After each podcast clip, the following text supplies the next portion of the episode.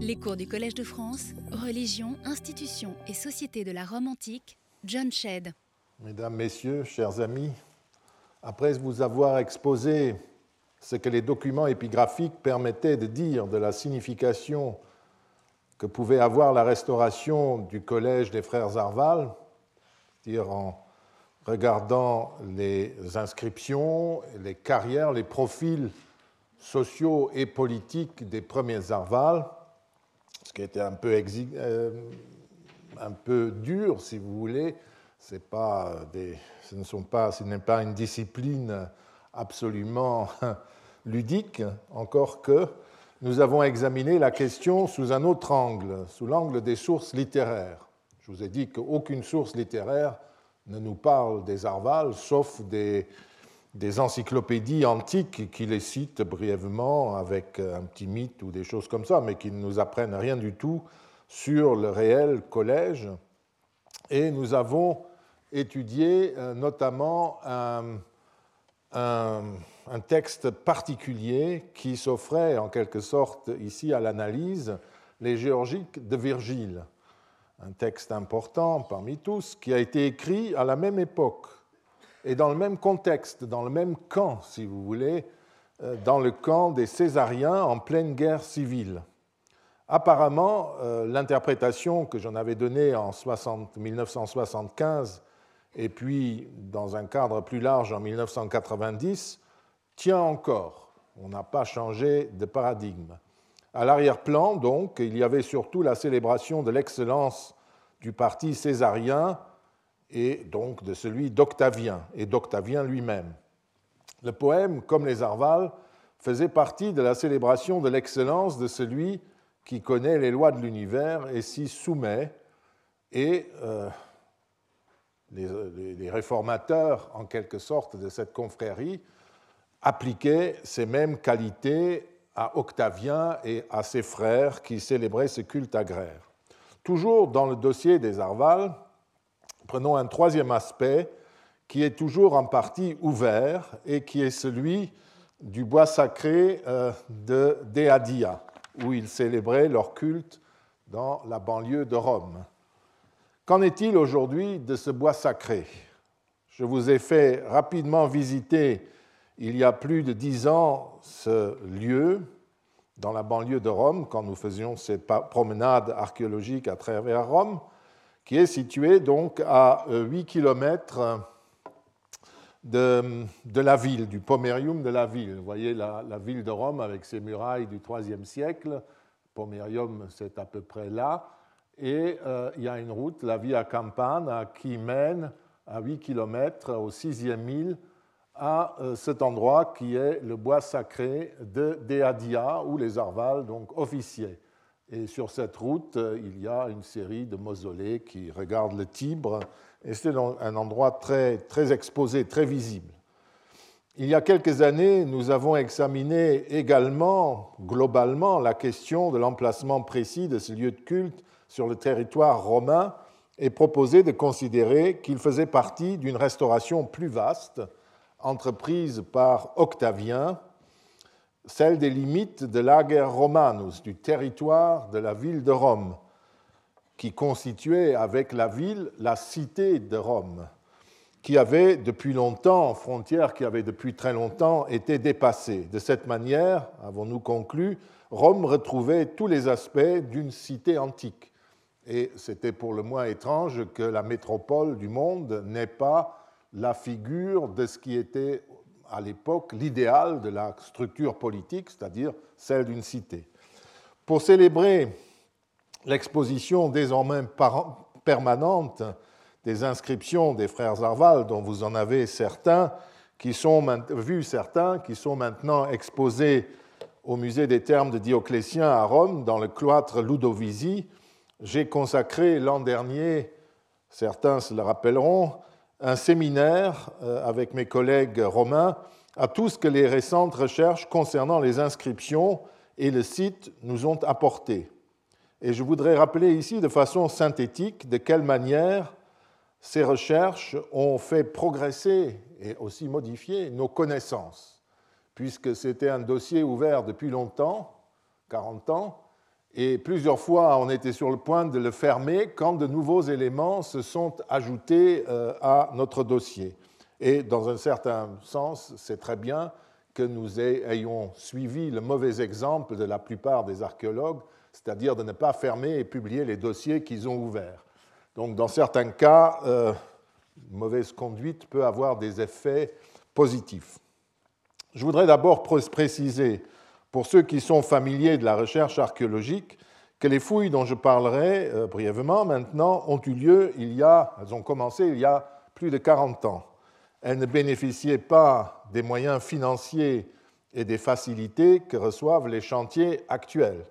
Il s'agissait de fouilles effectuées dans un quartier d'habitation en gros, le secteur des fouilles, qui était très grand, euh, impliquait tout cela. Et nous avons même fouillé dans cette parcelle, jusqu'ici, etc. Euh, un quartier d'habitation, donc problème pour fouiller, n'est-ce pas? Déjà problème diplomatique. J'ai réussi à ne pas me faire lyncher en dévastant les jardins, les routes, les caves euh, et tout ce que vous voulez. Donc ça s'est très bien passé, mais ce n'est pas simple. Vous voyez tout de suite que je n'avais aucun moyen de faire une fouille étendue, qui était le seul moyen de dépasser ce que nous, avions, euh, que nous avons réussi à faire. Puis c'était des fouilles qui se déroulaient toujours pendant des périodes relativement courtes, même raison, n'est-ce pas euh, Vous laissez euh, des jeunes des jeunes gens de 28 ans venir dans votre jardin pendant un mois, mais après, ils dégarpissent et ils remettent les choses en état. Vous ne les laissez pas s'installer pour, pour, pour, une année. Donc, toujours des périodes courtes, et puis l'argent était le nerf de la guerre, comme toujours, et il n'était pas immense, n'est-ce pas Même dans des institutions publiques. Et puis, cela se faisait dans des conditions de terrain très difficiles. Les vestiges sont profondément enfui. Voilà un exemple de. C'est un trou qui, déjà, ce que vous pouvez voir, fait plus de 3 mètres de profondeur et il y a encore un mètre et demi au-dessus, n'est-ce pas? Donc c'est très profond, ce qui d'un côté conserve bien, mais euh, c'est aussi euh, une condition difficile. Et puis pour agrémenter le tout, sur une bonne partie du site, c'est comme cela que nous trouvions les sondages le matin ce qui fait que nous devions, euh, pour la moitié des sondages, fouiller avec une pompe en permanence allumée, n'est-ce pas, ce qui est difficile. En outre, nous ignorions tout du, terrain quand nous sommes arrivés, et pendant une partie importante de nos campagnes, nous avons dû creuser à la force des bras pour atteindre les niveaux antiques. Vous n'avez qu'à regarder ce que nous avons vidé, vous voyez l'exploit sportif. Tout cela à 4, 5, 6, parfois 7 mètres de profondeur. Ce trou-là, n'est-ce pas, avait 7 mètres quand nous sommes arrivés au bout et, et 9 mètres de long. Ce qui entraîne, aujourd'hui, on ne laisserait plus fouiller comme cela, mais ce qui entraîne d'autres difficultés. Nous devions étayer les trous, les, sondages, et c'était très difficile. Ces explorations, donc, pitié pour euh, les fouilleurs et une certaine euh, compréhension pour ce qui pourrait parfois paraître pour euh, de l'amateurisme, puisqu'on dit pourquoi vous n'avez pas étendu, etc., la fouille? Non, c'était impossible. Ces explorations étaient contemporaines aussi, et heureusement pour nous, de l'évolution technique des fouilles archéologiques, et elles en ont progressivement bénéficié. En dépit de toutes ces difficultés, les résultats ne nous ont pas déçus. Nous n'étions pas une équipe de pointe, mais nous avons pleinement exploité les techniques du moment et obtenu tout à fait ce que nous voulions. Une première partie de l'enquête concernait un secteur encore inconnu du site, notamment quand je suis arrivé, et notamment un bâtiment appelé tétrastyle, le bâtiment aux quatre colonnes, ou Césarium, sanctuaire des empereurs par les modernes, et qui s'est révélé être en fait un bâtiment thermal. Euh, ce, secteur-ci, quand nous sommes arrivés, était totalement inconnu. On ne savait pas ce qu'il y avait. Il y avait un plan du 19e siècle qui montrait un cloître tout à fait fantastique, et ce cloître était en fait un bâtiment thermal que nous avons pu fouiller entièrement. Et vous avez ensuite euh, en gris partout les, sondages que nous avons entrepris. Nous avons publié, fouillé et puis publié ce bâtiment que vous voyez entièrement avec son entrée, ces, deux latrines, les pièces pour se déshabiller ici, et ensuite le bain froid et le bain tiède et les bains chauds euh, et le secteur de chauffe, n'est-ce pas, des fours. Tout cela a été euh, publié euh, en 87. Et nous travaillons actuellement à la mise au point du volume qui sera consacré à la topographie générale du site qui réunit tout ce que nous avons fait depuis 1975. Jusqu'à présent, donc après nos travaux des années 75 à 88 et puis 97 à 98, nous nous représentions le, bois sacré de la manière suivante. Euh, vous avez, ben, je vous ai montré les zones explorées.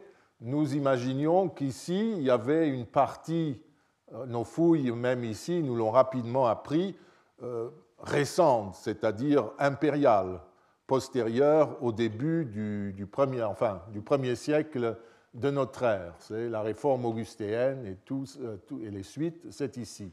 Mais nous avions rapidement compris dès 1976 et 84 qu'ici, il y avait une zone plus ancienne du bois sacré. De la zone plus ancienne, là, nous avons, sans toucher le bâtiment que nous cherchions, qui était un temple de la déesse Force Fortuna, le hasard, euh, nous l'avons progressivement euh, tâtonné, si vous voulez, nous l'avons touché et nous avons pu prouver euh, où il était, qu'il était dans ce secteur. Vous voyez le plan général, vous l'avez ici avec la rotonde et les termes. Et nous avons vu que d'abord il y avait un mur du, du début du premier siècle avant Jésus-Christ qui passait dans un passage souterrain que déjà le chemin de fer avait détruit à l'époque, mais ils m'ont laissé euh, relever ce qu'ils avaient détruit. Et dans ces restes, j'ai trouvé une antéfixe du, du IIIe siècle avant Jésus-Christ, qui correspondait parfaitement à ce que Tite-Live racontait euh, quand il écrivait qu'au sixième mille euh, de cette vie à Campane, on a construit, après un triomphe, un certain Carvilius a construit un temple de Force Fortuna. Et Ovide aussi rappelle les fêtes de la déesse. Donc c'est un lieu connu, bien fréquenté, notamment par les collèges d'artisans et de commerçants de Rome qui ont laissé euh, des inscriptions, des petites inscriptions votives. Et euh, dans les fouilles, au cours des fouilles du XIXe siècle, euh, on avait trouvé, vous avez ici la gare de l'endroit, et dans ce secteur, ils ont trouvé quatre inscriptions très claires à Force Fortuna, mais rien d'autre. Nos propres fouilles, à un moment donné, le passage à niveau ici a été définitivement fermé et euh, la plaie de l'endroit, les archéologues se sont tout de suite fixés là. Nous avons fait un sondage et nous avons trouvé des ex-voto, des restes d'ex-voto du IIIe euh, siècle et aussi un, cinquième fragment d'une de ces inscriptions d'époque républicaine, donc premier siècle avant Jésus-Christ, mettons, qui euh, est relative à un collège et à Force Fortuna. Et puis, en travaillant sur le dossier de la publication, nous avons repris les rapports de fouilles, qui étaient des lettres envoyées au ministère de la Culture papale euh, dans les années 1865 à 71.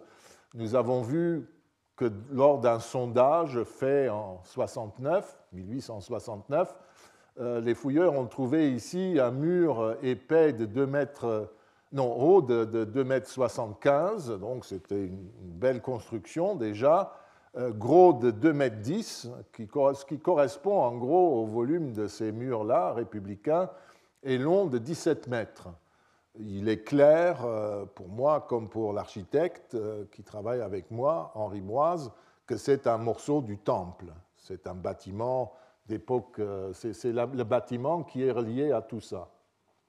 Donc nous avons trouvé un temple de Force Fortuna. Sans le voir, n'est-ce pas, c'est un chantier de ferrailleurs et difficile d'aller soulever ces carcasses de voitures mais il est actuellement fermé et nous commençons à avoir bon espoir. Ça, c'est la seule chose, l'une des deux choses que nous avons sûrement pu établir sans pouvoir le voir, sinon indirectement. La deuxième chose, c'est ce grand ensemble que je vais vous montrer. Donc nous reconstruisions euh, l'élément central. Donc là, vous avez, ah, vous avez, ici la zone plus ancienne. Hein.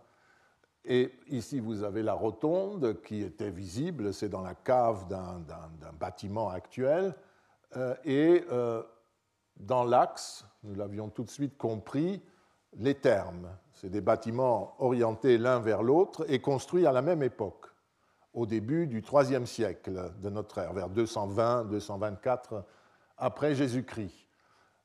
Nous avions tablé sur la symétrie de l'architecture impériale pour nous dire, ben, certainement, euh, ces bâtiments ne sont pas isolés dans la nature, il y a un lien, soit une route, soit quelque chose. Et en commençant à fouiller euh, par ici, vous voyez, euh, devant euh, les termes, en 76, puis 77, 79, nous avons vu qu'il y avait à ce temps, et puis des, petits sondages là, nous avons joué un peu à bataille navale comme quand nous étions jeunes, et nous avons trouvé qu'ici, il y avait un portique, une galerie, qui était doublé ici d'un certain nombre de pièces et qui donnait sur le balnéum. Donc on avait ici un portique en U, et en continuant les recherches au gré des disponibilités, nous avons vu qu'il y avait un grand mur qui remontait vers le nord, vers la rotonde,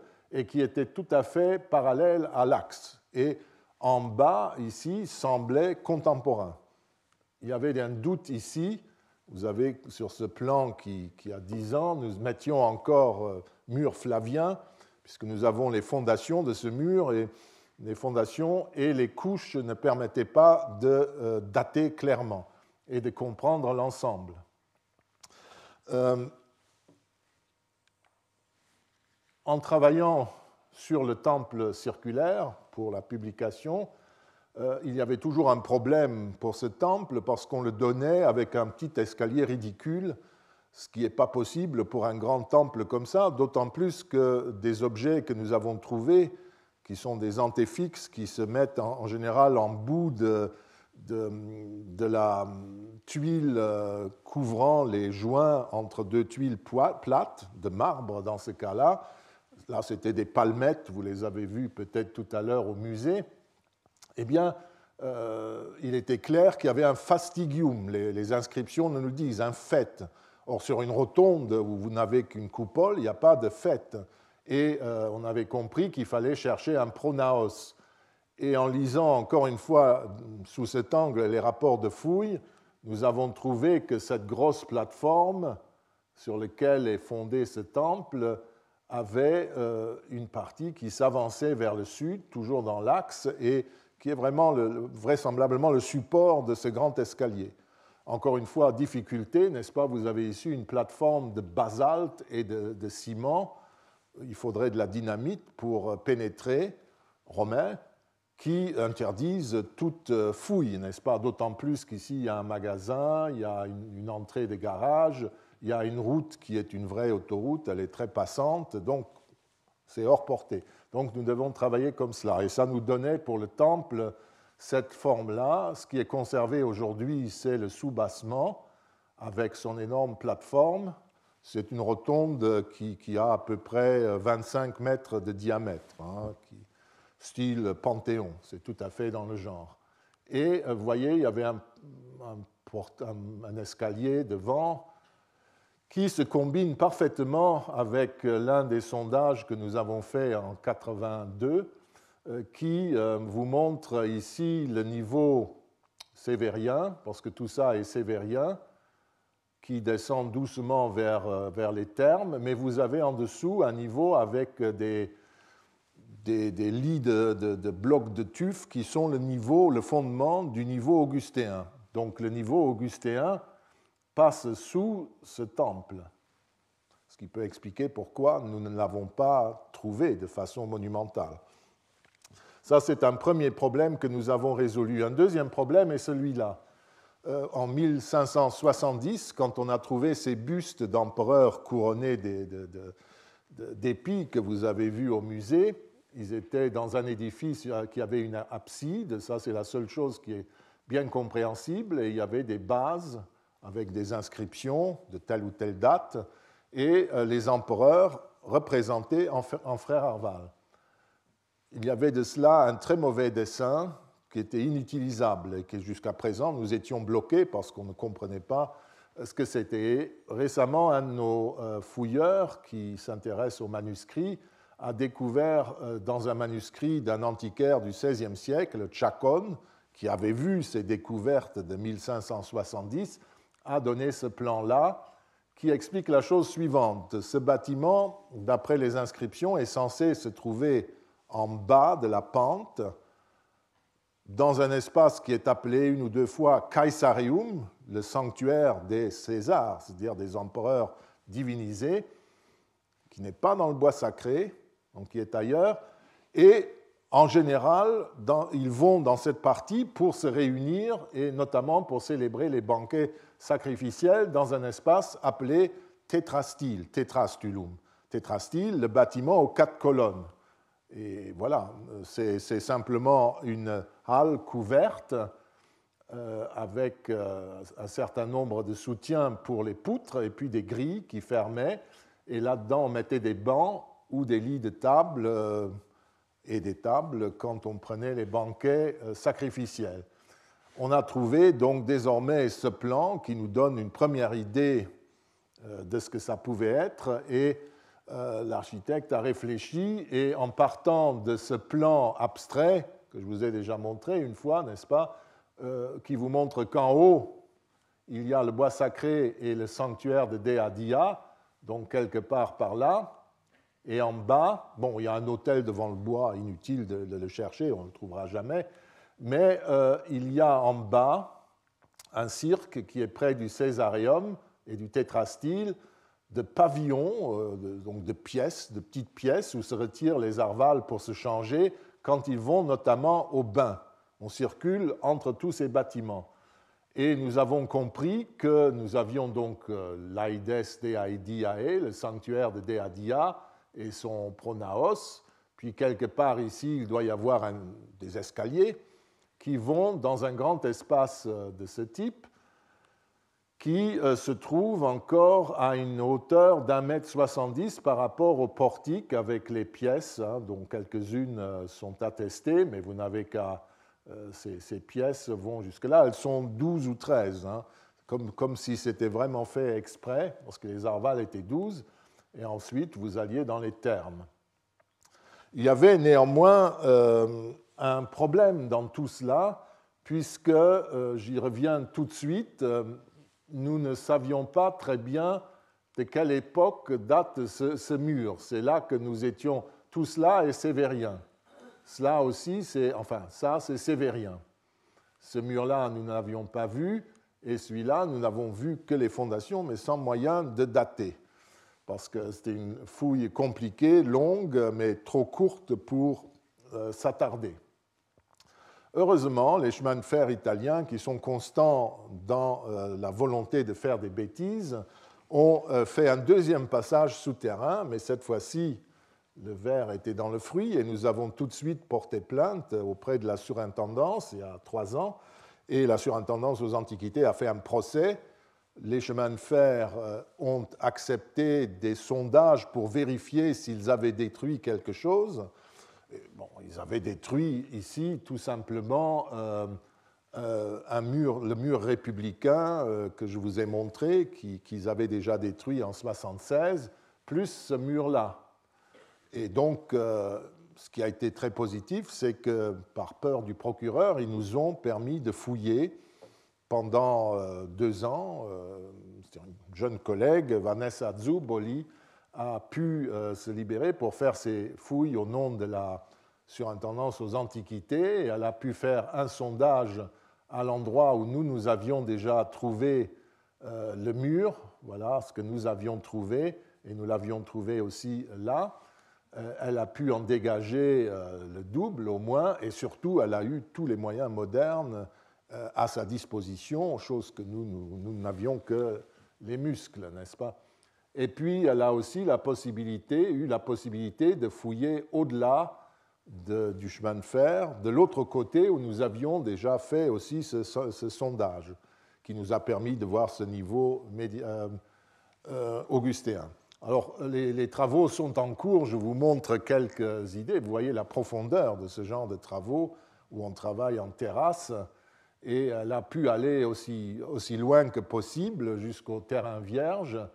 Et voilà ce fameux mur tel qu'il se présente dans sa partie vous voyez, c'est des, fondations euh, euh, qui pointent dans, ces couches profondes d'argile et de, terre pour pas que cela glisse. Et puis malheureusement, c'est arasé là, ce qui fait que vous ne pouvez jamais voir le vrai mur. Et elle a pu surtout, puisqu'elle a pu fouiller longuement, tranquillement, montrer que c'est un mur sévérien comme tout le reste et qui a eu un énorme remplissage dans ce grand carré que vous avez déjà vu délimité par ce mur. Euh, de l'autre côté du chemin de fer, elle a pu trouver toute une série de niveaux qui sont en cours d'analyse, mais surtout euh, ces mêmes couches euh, qui risquent d'être les couches augustéennes, qui montrent que tout ça a été aménagé à l'époque d'Auguste déjà, de façon sérieuse, mais que malheureusement, nous n'avons toujours pas cela ce qui nous permet maintenant, euh, à coup sûr, de dresser ce plan. Il faut, euh, tout n'est pas euh, clair parce que ça, on n'a jamais réussi. Vous voyez, nous, on est juste passé, ça c'était notre petit sondage, à côté de ce mur-là. Et elle, évidemment, elle n'avait pas non plus la possibilité de le voir à cause de la configuration du terrain. mais pour l'instant, tout ça est sûr, parce que c'est clair que c'est symétrique, même si on n'a pas vu cela. J'ai aussi fait à l'époque un sondage à l'appel mécanique euh, à travers ce grand rectangle. Euh, il n'y a rien, il n'y a rien que les couches euh, de remplissage sévériennes. Et voilà où on place ce césarium. Le césarium, ce serait cela, le tétrastyle, cela. On ne l'a pas vu, mais on pourra éventuellement un jour le voir avec des, un géoradar euh, ou les, les, formes actuelles qu'on utilise pour l'exploration géophysique, chose qui à l'époque existait mais n'était pas possible puisqu'ici il y a euh, une ligne de haute tension du chemin de fer. Donc euh, toutes les mesures étaient fausses, c'était impossible. Donc c'est un terrain vraiment qui, qui vous provoque. Alors, Ici, à cause de la configuration du lieu, euh, il doit y avoir un, mur, parce que nous savons qu'ici, il y a une rupture de pente dès l'Antiquité, et au-delà, jusqu'en haut, jusqu'au sommet de la colline, où il y a d'ailleurs une catacombe plus tardive, il n'y a rien. C'est du terrain vierge, nous l'avons vu, euh, c'est le lit préhistorique du Tibre, rien à chercher. Et euh, en revanche, euh, on doit imaginer qu'ici, il y avait un portique ou un mur ou quelque chose qu'on ne connaît pas, qui pouvait s'étendre dans les deux sens, mais pour l'instant, nous n'avons pas les moyens euh, d'en savoir plus. Donc, le résultat, c'est que nous avons le deuxième grand résultat, donc temple archaïque 1, enfin archaïque républicain, temple de l'époque impériale avec un grand ensemble qui est temple, sans doute le bois sacré, peut-être ça aussi faisait partie du bois sacré, euh, Caesarium avec tétrastyle, les pavillons des prêtres où ils s'habillaient pour les cérémonies et euh, les thermes. Où est le reste? C'est ça la question qui, qui, a été révélée par ces nouvelles découvertes. Où est le reste? Parce que nous avons des inscriptions, vous les avez vues, depuis 21 avant Jésus-Christ et même euh, un calendrier qui date de 38 à 28 avant Jésus-Christ. Euh, où est le reste? Le seul problème donc résolu est celui de Force Fortuna et le côté populaire de la zone, parce qu'on venait en, foule à cette fête le 24 juin, et il est certain que Octavien a utilisé la popularité du lieu pour drainer du public qui venait faire un bon banquet, d'autant plus qu'il y avait des courses, des courses de chevaux, des courses de chars. Et le cirque est vraisemblablement euh, par ici. C'était comme le cirque du Vatican, un cirque avec des levées de terre et juste quelques parties construites. où est le reste? Bon, le bois sacré julio-claudien, parce qu'il s'agit de celui-là, et celui des Flaviens. Les inscriptions attestent l'existence des deux, des deux, bois sacrés, des deux aménagements. Sous, les Julio-Claudiens, il y a un temple, il y a un cirque, on le sait. Depuis les Flaviens, il est même question d'autres édifices, euh, comme le Césarium avec son tétrastyle. Mais où se trouve-t-il? Euh, ce vocabulaire est toujours utilisé pendant deux siècles après les Flaviens, c'est-à-dire entre Trajan et euh, Gordien III, entre 100 et 240. Euh, On parle toujours de la descente vers le tétrastyle, etc. Mais manifestement, tout avait été reconstruit. Mais il y a une sorte de conservatisme dans le vocabulaire qui nous rend difficile le raisonnement. C'est-à-dire, est-ce que à l'époque flavienne, il y avait ici quelque part euh, un césarium, parce qu'on sait qu'on va vers en bas pour aller au césarium, et c'est devant le bois sacré. Euh, donc nous en sommes là. Il se peut qu'il y ait des choses par ici aussi. Le temple flavien et le temple euh, julio-claudien pouvaient se trouver sous cette grosse plateforme qui se trouve ici. Et vous avez vu qu'elle était placée vraiment dessus c'est là que nous en sommes actuellement et je, doute qu'à part un cataclysme, nous ne puissions pas aller beaucoup plus loin.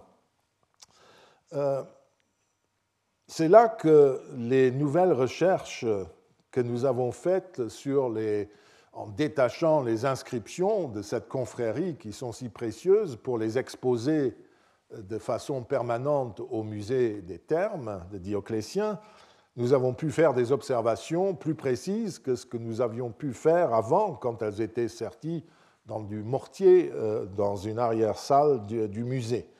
Nous avons vu que euh, ces inscriptions, considérées de façon matérielle, ces plaques qui étaient fixées sur des murs, hein. donc on construit un mur en briques ou en pierre et on fixe dessus un plaquis de marbre, et puis un jour, on écrit au fur et à mesure les procès-verbaux. Eh bien, quand on les observe bien, on, décèle plusieurs euh, particularités. Par exemple, je passe sur euh, l'une de celles qui se produit vers la fin du, du deuxième siècle, vers 180 après Jésus-Christ, c'est-à-dire il n'y avait plus de place disponible. Et les prêtres utilisaient même des tables ou des bancs en marbre pour mettre leurs procès-verbaux.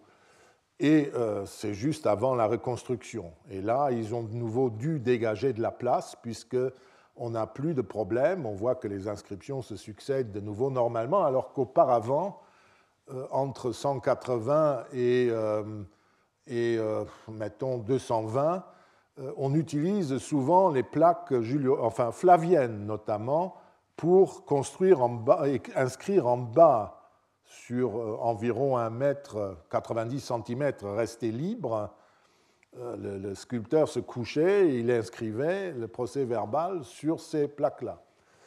Bon, je passe sur cela, ça ne nous intéresse pas ici. Mais nous avons trouvé deux éléments euh, très intéressants. D'abord, à l'époque de Néron, nous avons une séquence d'inscriptions de 55 à 67 euh, et qui, euh, dont la partie, inférieure est perdue. Sans doute, ce sont des plaques blanches où il n'y avait rien, où il y avait des textes que nous n'avons plus. Euh, et vous voyez comment, à partir de ce qui est conservé, nous avons refait l'ensemble de la plaque, hein, qui était comme ça, le, mur à recouvrir. Nous avons trouvé des inscriptions qui délimitaient des sommets de niches ou des portes. Donc il y avait un mur quelque part qui est certainement pas sous le temple sévérien que vous avez vu, puisque toutes ces inscriptions depuis le début sont en très bon état. Elles n'ont jamais été démontées ou réemployées par les, les Flaviens, par les Antonins, elles ont toujours été visibles. Donc euh, euh, tout cela est intact pendant trois siècles. Sous un portique, euh, on ne sait pas. Alors là, on ne sait pas ce que c'est. Est-ce que c'est l'entrée d'une cour? Est-ce que c'est l'entrée du bois sacré? Est-ce que on ne peut que fantasmer Nous n'avons pas le bâtiment, nous avons son fantôme. Et c'est pire pour les Flaviens, parce que quand on prend l'époque flavienne, on a des, plaques qui ont à peu près toutes la même hauteur, autour d'un mètre 90 euh, environ, et euh, à peu près les mêmes largeurs. Vous voyez, ça va entre 55 et 62 euh, cm. Ça n'a pas été voulu, c'est les maçons qui montaient les plaques qu'ils avaient. Si on avait une qui était abîmée, ils la raccourcissaient un peu, pas de problème. C'est le revêtement d'un mur. Et vous voyez que ça se suit.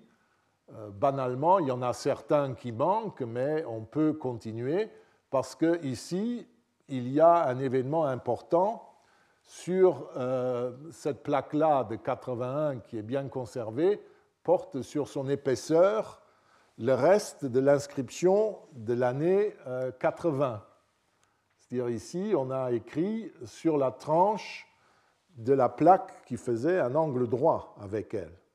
Donc vous avez là un, mur de 740 cm, 7 mètres 40, qui a été euh, utilisé comme support de ces inscriptions. Et puis ici, ça tourne à angle droit. Et vous avez de nouveau 8 euh, mètres 40 euh, de, de parois avec les plaques qui se succèdent. Et ici, vous avez même une ouverture, une porte vraisemblablement, ou une niche, peu importe. Et, ici, de nouveau, à l'angle, là, on lit des restes de caractères sur la tranche de cette plaque-là, qui montre que de nouveau, vous avez un angle droit. Et euh, si vous, vous montez tout cela, vous voyez que vous avez le fantôme d'un bâtiment d'environ 8 mètres 40 de large et de 7 mètres 40, 7 mètres 60, 70. Il peut y avoir quelques plaques encore là. Et euh, on se demande si on n'a pas là le, mur, le soubassement soit d'un espace vide avec une entrée ici, soit euh, même un temple euh, rectangulaire, le temple de Deadia, qui sait, avec son escalier qui devrait regarder la pente vers le sud, vers les thermes, et qui se trouverait soit sous la grosse rotonde actuelle, soit encore ailleurs. Donc voilà euh, ce que nous, avons pu reconstruire, si vous voulez, à euh, cette époque. Donc vous, connaissez, vous constatez en tout cas que les connaissances ont évolué depuis nos premières fouilles grâce à des recherches nouvelles enfin rendu possible par la réexposition des inscriptions des Arvales et sur place par les fouilles de contrôle suscitées par des destructions dues au chemin de fer italien. Nous terminerons euh, sur ce chapitre de recherche qui a occupé une partie importante de mes travaux depuis plus de 40 ans en regardant de près un exemple des protocoles euh, eux-mêmes et je prendrai pour ce faire les protocoles du Principat de l'empereur Claude, qui a été empereur entre 41 et 54 après Jésus-Christ. Et je partirai de cette documentation pour essayer de décrire ses activités dans le domaine religieux, ce qui me permettra d'ailleurs de revenir sur trois autres enquêtes qui concernent précisément, enfin sur d'autres enquêtes qui concernent précisément des initiatives religieuses prises par cet empereur, et aussi je vous ai dit que je fermais aussi des dossiers. Il y a trois dossiers ouverts sur tout cela qu'il euh, y a 40 ans, 30 ans, euh, j'ai écarté, mais je n'ai jamais perdu du temps à euh, en parler. Et là, je vais en parler et les fermer. Donc, commençons par notre ami Claude. il y a quelques années, quand nous parlions du culte dit des empereurs, j'ai relevé ici que lorsqu'on consulte les sources directes qui rendent compte des cérémonies religieuses, par exemple, ou même de la vie politique, des principats de monstres et tyrans, suivant la définition habituellement appliquée à Caligula, Néron, Domitien ou euh, plus d'un siècle plus tard Elagabal, par exemple, on n'aperçoit aucune trace de ces agissements qui définissent traditionnellement le tyran. j'avais pris comme illustration euh, ce que les protocoles annuels des Arval disent sur ces empereurs. À l'exception d'un seul cas, c'est-à-dire le retour victorieux effectué par Néron en 59, une fois victorieusement déjoué en Campanie le prétendu euh, complot de sa mère Agrippine, en fait après avoir fait assassiner sa mère, et qui est attesté par des actions de grâce offert par les Arval pour l'heureuse conclusion de ce complot, eh bien, nous n'avons rien trouvé. Il n'y a rien d'autre dans les procès-verbaux. Pourtant, vous avez vu, c'est une belle série quand même. Euh, je voudrais appliquer la même démarche à un empereur plus pacifique, moins décrié, Claude, qui souffre simplement d'une réputation d'original un peu empotée qui avait donné quelques soucis à ses parents et grands-parents, Auguste notamment, et qu'ils évitaient pour cette raison de trop mettre en avant en public. On le mettait toujours par derrière pour que... Il n'y avait pas de photographe à l'époque, mais il y avait les Romains qui regardaient pour qu'on le voit le moins possible, et surtout qu'il se taise. Euh, un original, donc, dont Sénèque, ou le pseudo-Sénèque, a tracé un portrait satirique inoubliable dans la métamorphose en citrouille du divin Claude, que je vous, je vous en ai parlé brièvement aussi quand nous parlions du culte impérial, et je vous engage à lire cela, c'est délicieux. C'est du niveau de Charlie Hebdo. Un homme manifestement inhibé, qui avait des problèmes d'élocution, euh, il, il, braillait comme un âne, d'après euh, Sénèque, euh, qui avait une passion pour l'érudition, mais qui n'était pas pour autant un monstre, juste un homme faible, manipulable, notamment en face des femmes, et surtout quand la belle et terrible Agrippine, la mère de Néron, jeta son dévolu sur lui, après les scandales suscités par sa première épouse, dont le nom est devenu célèbre et même, comment dire, un titre professionnel, Messaline, vous savez comment elle agissait mais ce n'est pas exactement ce dont je veux vous parler. La première question, donc je vous parlerai maintenant de ce qu'il a fait comme prince, si on regarde froidement ces documents. La première question qui nous ramène aux Arval pose le problème de la valeur à accorder aux sources, ou celui de la nature des interprétations que nous en faisons. À propos de l'accusation de complot portée contre Poppaea Sabina, la mère de la femme de Néron, que nous appelons Popée, qui était lié à un adultère, Tacite raconte ainsi comment le Sénat fut convoqué pour entendre les acteurs de l'affaire, ça se passe sous Claude, hein, notamment euh, deux chevaliers qu'un certain Suilius avait accordé d'avoir prêté leur maison à Mnester et Poppaea pour leurs ébats. Le motif de cette euh, réunion, de cette réunion du Sénat, de cette intervention, était un songe qu'avait fait l'un des deux chevaliers et dans lequel il avait cru voir Claude, la tête sainte d'une couronne d'épis renversée. Une image que le chevalier avait, enfin, avait interprétée comme pronostiquant une famine, ce qui, à Rome, ville d'un million d'habitants à l'époque, était quelque chose de très dangereux et de très grave. Quand j'ai lu cette phrase, je me suis évidemment demandé, il y a 30 ans, si ce n'était pas la statue de Claude en frère Arval qui était en cause. La référence m'intéressait d'autant plus que le passage de, Tacite qui en parle aurait été, dans ce cas-là, la seule mention indirecte de la confrérie Arval faite par un historien romain. Mais j'ai été amené pour plusieurs raisons à conclure que ce n'était pas le cas. Il y a d'abord le fait que les Arval ne portaient jamais la couronne d'épis à l'extérieur du lieu de culte suburbain de la confrérie. Ils la mettent dans le stétrastyle, vous savez maintenant de quoi je parle, pour monter vers le bois sacré où ils font le sacrifice. Et après, ils redescendent et ils l'enlèvent. Et ils ne l'emmènent pas à Rome. À Rome, ils ne la mettent jamais. Ce n'est donc pas une statue de Claude en Arval à Rome, en plus, euh, qui euh, pouvait en être la cause. En outre, la couronne d'épis seule ne permet pas d'identifier euh, la charge Arval. C'est en fait la tête voilée et une couronne nouée avec des bandelettes qui constituent la tenue rituelle, rituelle des Arvales à leur bois sacré. Voilà euh, l'Antonin du musée du Louvre à gauche, euh, et voilà le, même monsieur Antonin sans, tout cet attirail, le voilà en frère Arval. Ce n'est pas simplement une couronne d'épis, hein, c'est la tête voilée, etc. Deuxièmement, un deuxième exemple, Marc Aurel, qui est au British Museum, même tenue, et vous avez le portrait contemporain de Marc Aurel sans son attirail. Je vous montre ces exemples que ceux qui ont été au, séminaire ont aussi vus, et Cécile Evers les a commentés en mai dernier.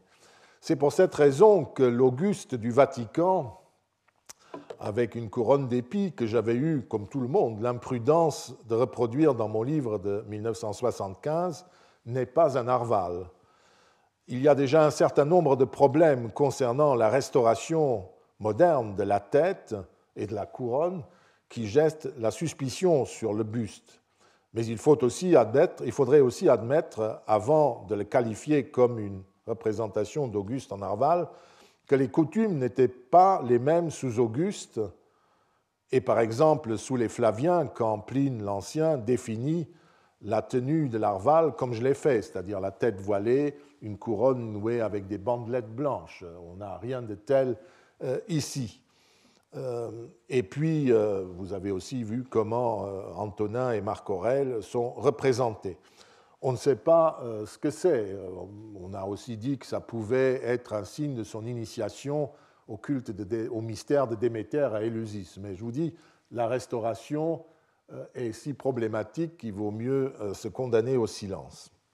La couronne d'épis des Arvales, la couronne d'épis seule, qui semble seule en cause avec l'histoire de Claude, se référerait plutôt à Cérès.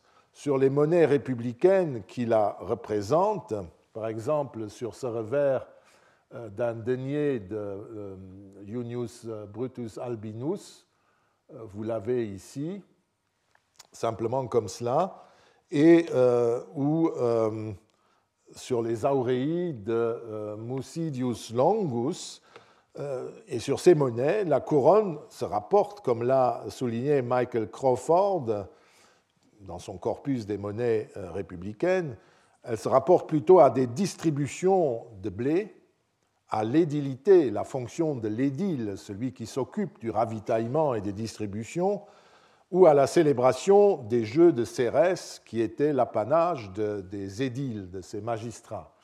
Euh, et euh, vous voyez aussi euh, sur l'Audurelius de Musidius comment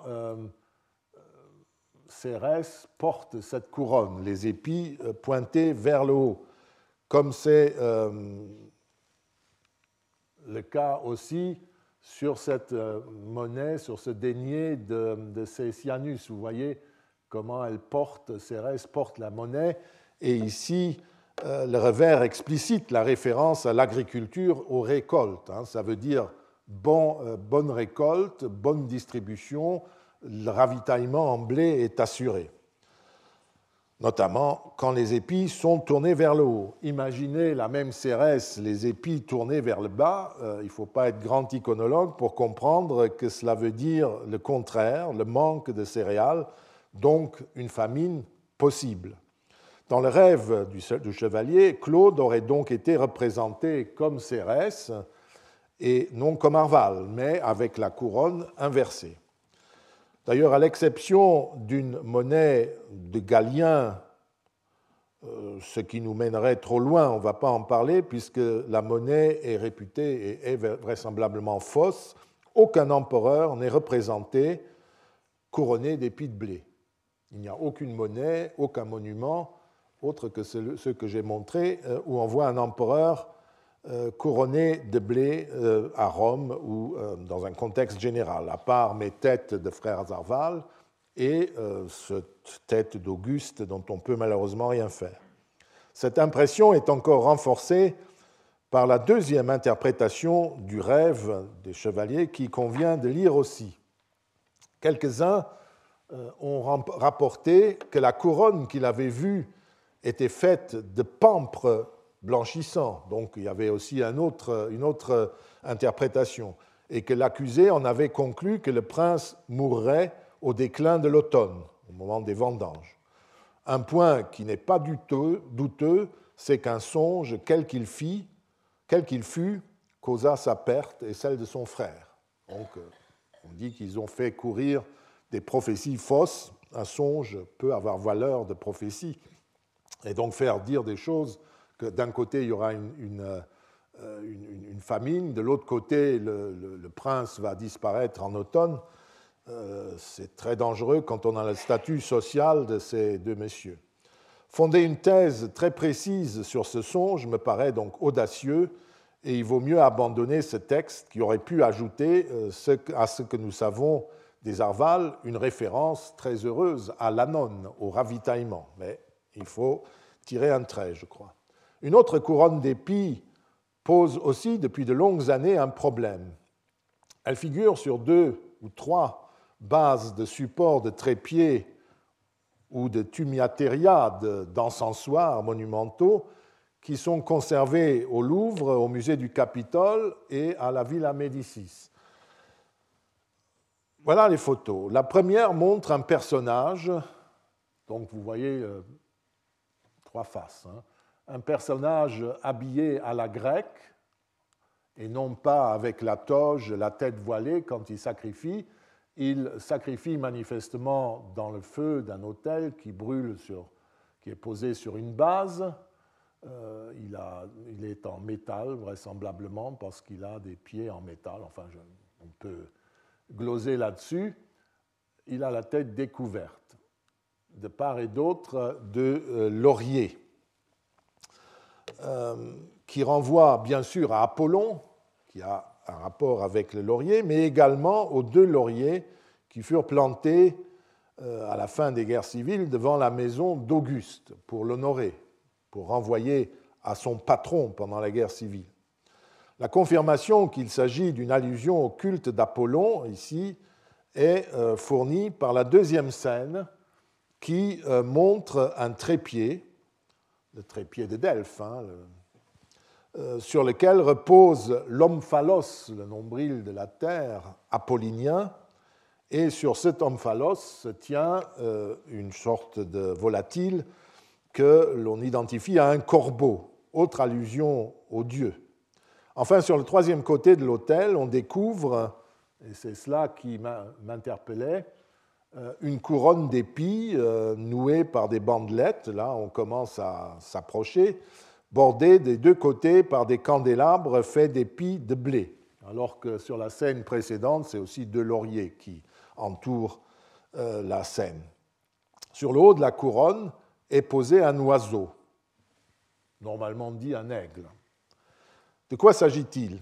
Les descriptions euh, de ce monument, de ces monuments, sont en général incomplètes ou erronées.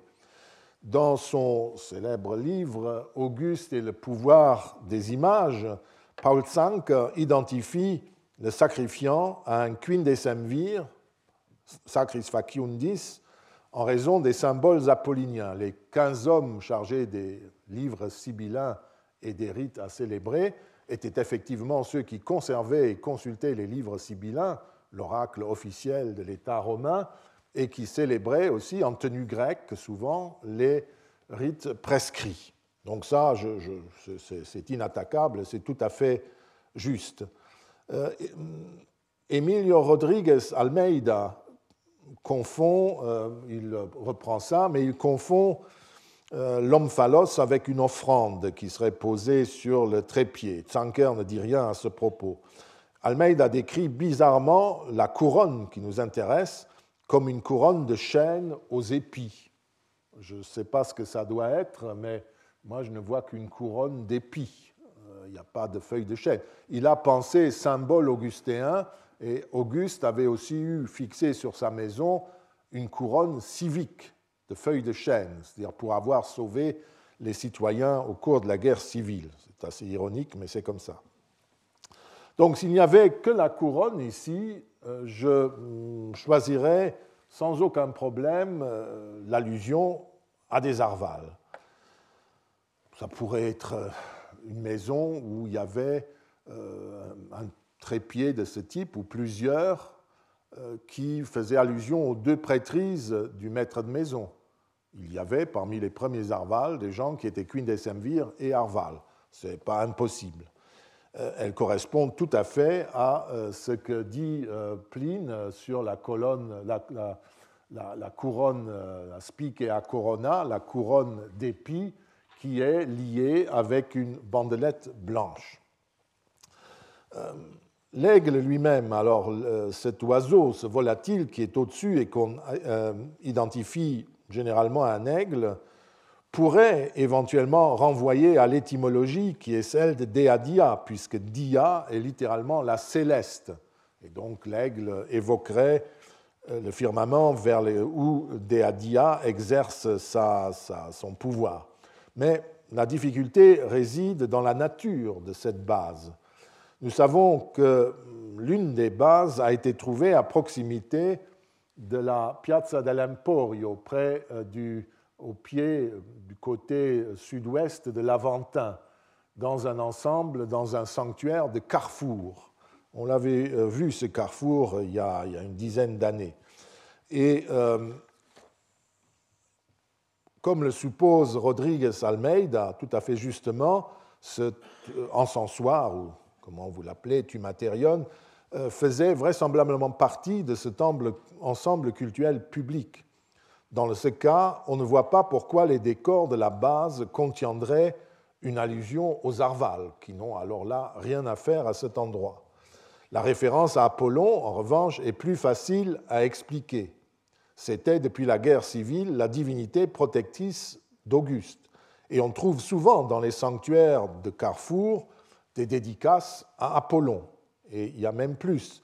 Le, Compitum en question, donc vous avez la salle de réunion, qui, et puis euh, le petit sanctuaire, et on a trouvé dans cet ensemble, outre notre base, une inscription, deux inscriptions à Apollon Auguste et une autre à Diane c'est-à-dire les deux divinités du temple du Palatin. Latone, la troisième, leur mère, qui était aussi dans ce temple, n'est jamais évoquée dans les quartiers, etc. C'est toujours le frère et la sœur, qui d'ailleurs ont soutenu Octavien dans deux grandes victoires maritimes. Il y a aussi Mercure, Auguste, qui est lié lui aussi à euh, Auguste. Donc euh, euh, ce n'est pas un objet privé. On ne verrait pas pourquoi on ferait allusion sans inscription à deux, deux prêtrises de quelqu'un, mais quand on le voit, sinon il faut une inscription, il faut dire M. Tartampion, qui a été Queen des Semvir et Arval, a offert ce tumatérion au compitum de, cet endroit. Ça existe. Hein. Euh, il ne met rien. Donc si, si on ne met rien sur la base, que les images, tout le monde comprend. Si vous la mettez dans une maison privée, tout le monde comprend. Mais en public, on ne comprend plus. Donc, la seule chose qu'on peut comprendre, c'est Apollon. Et effectivement, si on reprend la couronne d'épis, on peut aussi la mettre en relation avec l'abondance agricole apportée par le soutien des dieux augustéens, et peut-être même avec un épisode des relations du corbeau avec Apollon, tel que le raconte Élien. Et il faut, dans ce cas-là, identifier notre poulet là, à un corbeau mais la qualité de la sculpture est telle, allez au Louvre, essayez de voir euh, ce que vous pouvez voir, il n'est pas sûr du tout qu'il euh, s'agisse d'un aigle, enfin c'est très bizarre. Tout au long, alors dans Élien, dans la personnalité des, des, animaux, nous rappelle toute cette histoire. Tout au long de l'été, le corbeau est affligé d'une soif qui le consume, et d'après ce qu'on a dit, de ce qu'on dit, il pousse des cris qui témoignent de son supplice. L'explication qu'on en donne est la suivante. Puis vient un petit mythe étiologique. Apollon l'avait envoyé, puisqu'il était à son service, ça, on le sait, pour chercher de l'eau. Il tomba sur un champ de blé luxuriant, mais encore vert, et il attendit que la moisson sèche, dans l'intention d'en picorer les graines, sans tenir compte de sa mission. C'est en raison de ce manquement qu'à l'époque la plus sèche de l'année, sa punition est de mourir de soif. Le corbeau, on dit que c'est un oiseau sacré, et l'on raconte qu'il fait partie de la suite d'Apollon. C'est pour cela qu'on s'accorde aussi à reconnaître au corbeau une valeur comme signe prophétique. Et vous voyez de nouveau l'association des Semvir à tout cela. Donc il est très possible que nous soyons plutôt euh, en relation avec Apollon, le temple du Palatin, le dieu des livres prophétiques romains, les livres sibyllins, et son mythe.